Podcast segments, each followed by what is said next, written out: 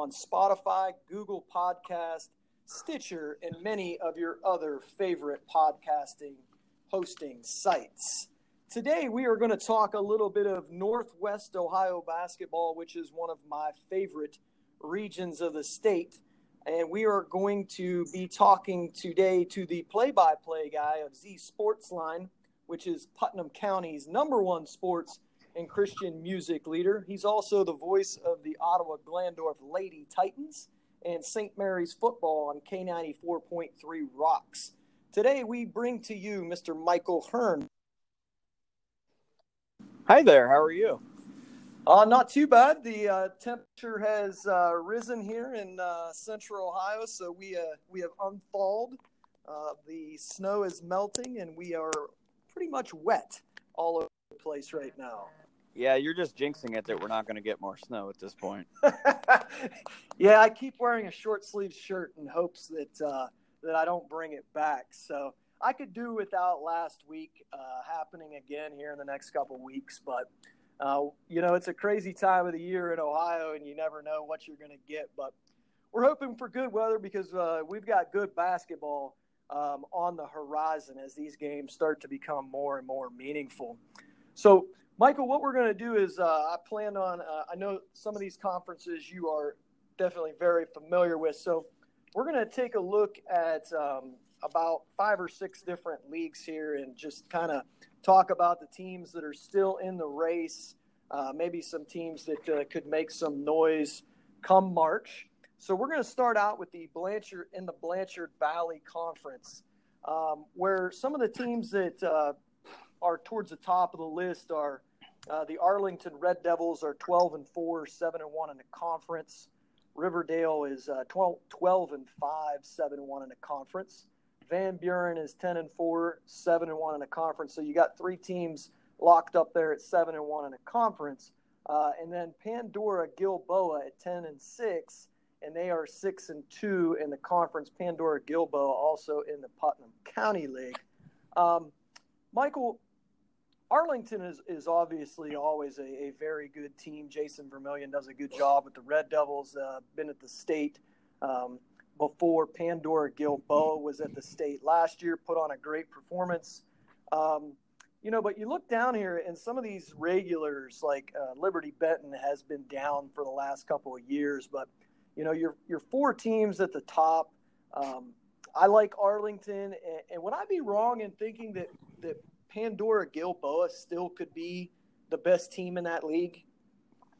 No, I don't. I don't think so. I mean, PG is interesting because obviously they have Joe Bradick now in his third time around. He's at 300 games, coached at PG in his three stops, but he's always going to bring you that leadership. You come off the state run last year. They lose a lot offensively and leadership wise from last year. Drew Johnson playing at Huntington in Indiana is uh, it's taken a lot for them to sort of figure it out early in the year. I saw them a couple of times in person, and they obviously they're not the juggernaut they were a year ago, but uh, they're still pretty good. I mean, ten and six in that top half of the BVC. It's interesting what you mentioned about the top handful. This year, there's a big separation between top and bottom. Mm-hmm. Yeah, you look down here. I mean, some of these teams towards the bottom: Vanlue, North Baltimore, Cory Rawson, Arcadia, Liberty Benton, uh, even even McComb, um, who I don't think is a, is a bad team. They are five and nine overall, four and three in the league. Obviously, they got a a slow start because of the state championship in football. Um, and then Pandora Gilboa, also another team that got a little bit of a late start because of a pretty successful football run. When it's all said and done, do you think that Arlington is the team that wins that league? Yeah, probably. But keep in mind that Hopewell Loudon has a lot to say about that mm-hmm. because mm-hmm. they have Riverdale left, Van Buren has Riverdale left, and those aren't exactly gimme games. Uh, there's the team that I kind of see the most because I'm friends with the coach is Leipsic, and okay. they had a couple of injuries this year that I think maybe kept them away from being a bigger team. They had the, their lead guard got injured, and I think they could still maybe have something to say about it, but I don't see how that league doesn't come down to Arlington. you look at um, you look at Arlington's four losses: uh, Pandora Gilboa by four, uh, a very good Bluffton team by seven out of the Northwest Conference. Wayne Trace by three, and then obviously Convoy Crestview is really good. They lost to them by nine. So four losses by nine points or less um, kind of gives you the idea that um, Arlington could be the team at the end. But like you said, Hopewell Loudon's still going to um, uh, have a lot to say about this. So it'll be interesting with three teams tied at seven and one to see how this finishes out in the Blanchard Valley Conference. And I uh, actually uh, have that Leipsic Arlington game on the 21st too. So that's even more kind of at Leipsic. Uh, that's not historically an easy play to, place to win. It's a good crowd. It'll be a good Thursday night to finish off the regular season. Now you mentioned the lead guard for Leipsic. Um, I've got Dylan Schroeder here at 50, a little bit over 15 points per game. Who is the who is the the gentleman gentleman that you're referring to? I knew you were going to ask that because his name just slipped my mind, and Chris is going to be mad at me when I forgot his name. it's one of the younger. They they have a couple of younger kids uh-huh. that uh, Chris has really just kind of been waiting on to develop, and his name just totally slipped my mind. And he does a great job at um, Leipsic. There, uh, they were at the state back in I believe 2013. Yeah, the year that VASJ masqueraded as a D4 team.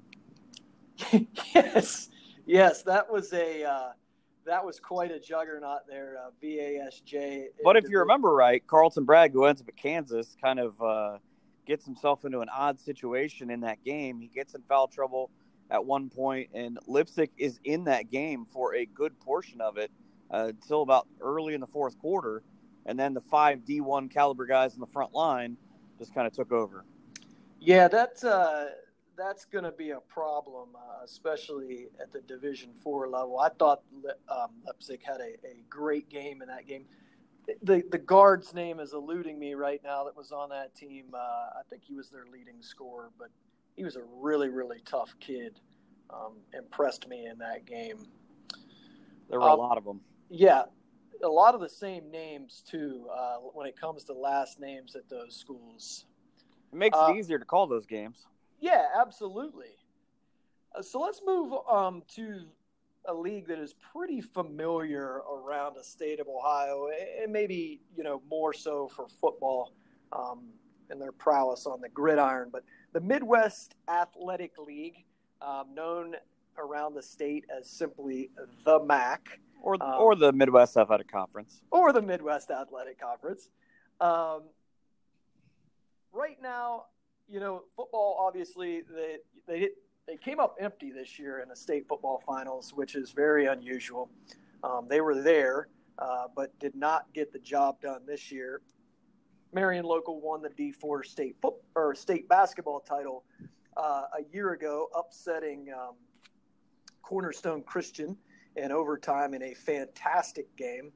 Um, this year in the Midwest Athletic Conference, we've got kind of a, a um, a mix up there at the top with St. Henry at 14 and 3, 5 and 1 in the league. Marion Local 11 and 5, 5 and 1 in the league. Delphos St. John is at 12 and 6, 4 and 2 in the league. Minster is at 11 and 6, 4 and 2 in the league.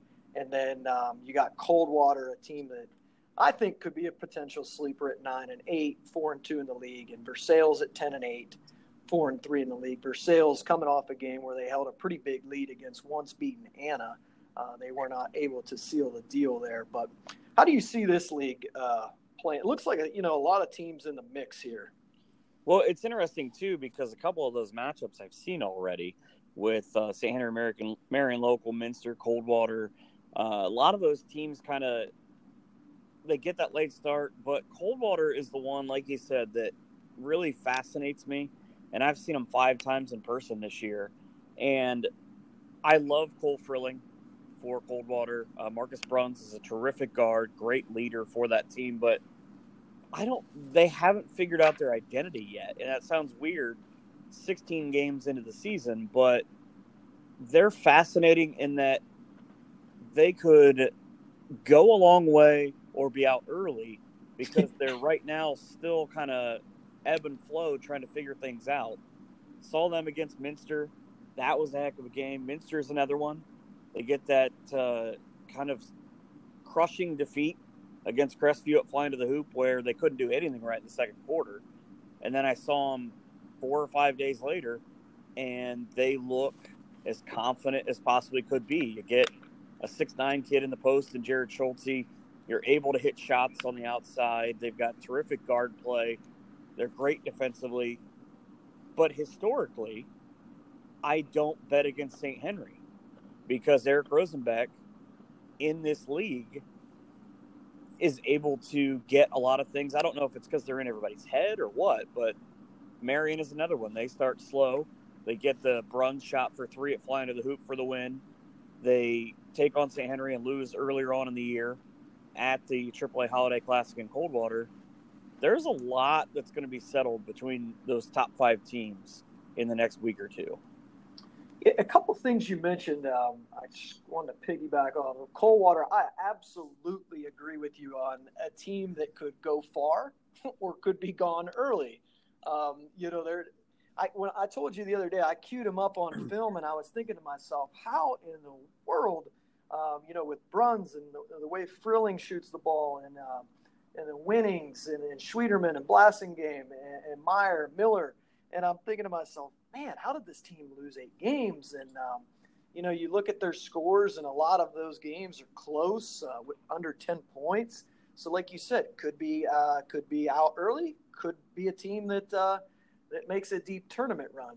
And, and the other team that you mentioned, St. Henry, Eric Rosenbeck, you're absolutely right. Twelve and three, four and one in the league. Um, they graduate four of their better kids from last year's team, and I believe they won close to 20 games, or maybe they did win over 20 games last year. I mean, I don't know how he does it uh, in, a, in a league that that's that, that is that difficult. Well, and it's crazy too because you know it's not exactly like he's not a flashy guy. They don't play a flashy system. You know, I had a game last year where they came out and shot 33s and hit two and got buried at home. But it's a bad percentage, right? uh, I, historically, you don't win a lot of games that way. But yeah. You know, it's also the other way around they come out and they hit six or seven of those right out of the gate, like Wapak's doing to people right now. And oh, we're down 20. Well, again, historically, Eric Rosenbeck led teams are not going to blow a 20 point lead. They split with Marion Local, and that was a weird thing where they play in the last game of 2018, the first game six days later in 2019. Uh, they flip those two losses, lose by five, win by five. Those, to me, I don't know if you want to say are the most solid teams in terms of being at five and one, but those are the two ones that everybody's looking at in Marion and St. Henry. Yeah, the interesting thing about Minster is you know, they've, they've kind of been streaky this year. They win their first three, they lose their next three, they win their next four. Um, they have some really good wins on their resume. You talked about the fly to the hoop game, and they were kind of up against it that day with the way Convoy shot the ball uh, in the first half. Uh, but I kind of wonder what what happened last Friday night, 66-34 uh, losers to Versailles. That that that score kind of threw me off a little bit. My understanding is Versailles hit everything.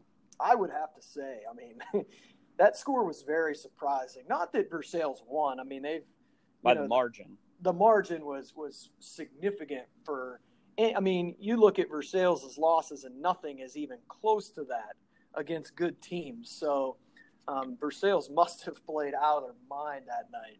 Well, Versailles early kind of puzzled me because opening night they lose to Celina by six at Celina at the field house, and that was kind of one where those two have had back and forth battles from football, from basketball, and I was a little surprised because we thought, okay, maybe maybe we're in on Celina, and then Celina's had two different streaks where they've lost four or more.